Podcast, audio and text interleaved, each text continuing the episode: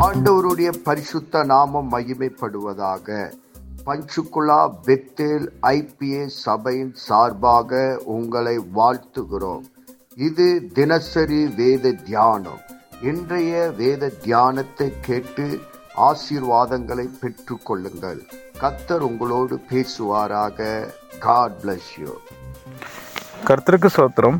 இன்றைய வேதவசனம் லூக்கா எழுதி இருபத்தி ரெண்டாவது அதிகாரம். இதில் கர்த்தராக இயேசு கிறிஸ்து மறிக்க போகிறதையும் மறிக்கும் போது நமக்காக கொடுத்த சில வார்த்தைகளையும் இந்த அதிகாரத்தில் நம்ம பார்ப்போம். வசனம் பத்தொம்போதுலேருந்து இருபது வரையும் சொல்கிறாரு அவர் நமக்கு அப்பத்தை எடுத்து சோத்திரம் பண்ணி அதை பிட்டு அவர்களுக்கு கொடுத்து இது உங்களுக்காக கொடுக்கிற என்னுடைய சரீரமாக இருக்கிறது என்னை நினைவு கூறும்படி இது செய்யுங்கள் என்கிறார்.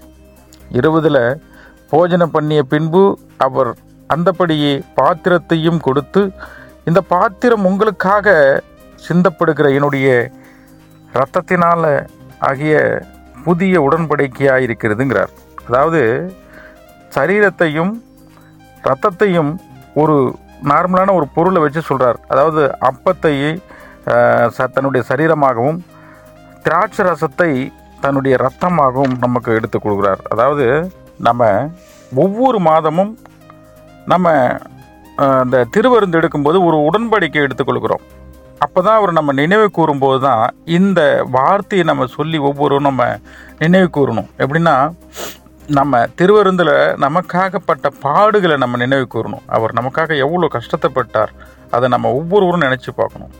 நம்ம அந்த திருவருந்தில் நம்ம பந்தியிடும்போது நம்முடைய இருதயத்தை நம்ம ஆராய்ந்து பார்க்கணும். நம்ம அதுக்கான தகுதியாக இருக்கிறோமா இன்றைக்கி நம்ம அடிக்கடி நம்ம பாஸ்டெலாம் சொல்லுவார். அந்த வெத்தலை பாக்கு பீடா இதெல்லாம் போடுறவங்க தயவு செய்து இதில் எடுக்கக்கூடாதுன்னு நம்ம கிளியராக சொல்லுவார். ஏன்னா அவர் நம்ம அதெல்லாம் செஞ்சுக்கிட்டு அந்த திருவிருந்து நம்ம எடுக்கும்போது நம்ம அவருக்கு அபாத்திரமாக நம்ம செய்கிற மாதிரி ஆகிடும் நம்ம அவரை நம்ம கொச்சப்படுத்துகிற மாதிரி ஆகிடுங்கிறது தான் அவர் அடிக்கடி சொல்லுவார். நம்ம அதுக்கான நம்ம திருவிருந்து எடுக்கிறதுக்கான தகுதியான ஆளாங்கிறத நம்ம முதல்ல ஏற்பாடு பண்ணி அதுக்கேற்றபடி நம்ம அதை திருவிருந்து நம்ம எடுத்துக்கொண்டு ஆண்டவருடைய ஆசீர்வாதத்தை நம்ம ஒவ்வொருவரும் பெற்றுக்கொள்ளணுங்கிறது இந்த வசனம் நமக்கு உணர்த்துகிறது. சரி ரெண்டாவது. வசனம் இருபத்தி ஒம்பது முப்பது வரையும் பார்க்க போனால் என்ன சொல்கிறாரு ஆகையால் என் பிதா எனக்கு ஒரு ராஜ்யத்தை ஏற்படுத்தினது போல நானும் உங்களுக்கு ஒரு ராஜ்யத்தை ஏற்படுத்துவேன்.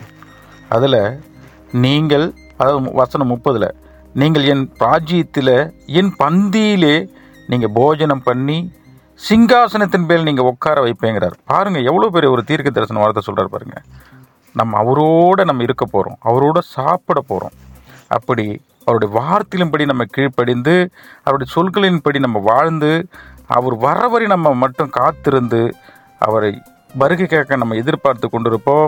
இந்த வசனம் அதை தான் நமக்கு உணர்த்துகிறது. இந்த வசனத்தின்படி நம்ம வாழ்வோம். நம்ம ஆண்டவருடைய ஆசீர்வாதத்தை பெற்றுக்கொள்வோம். ஆமீன்.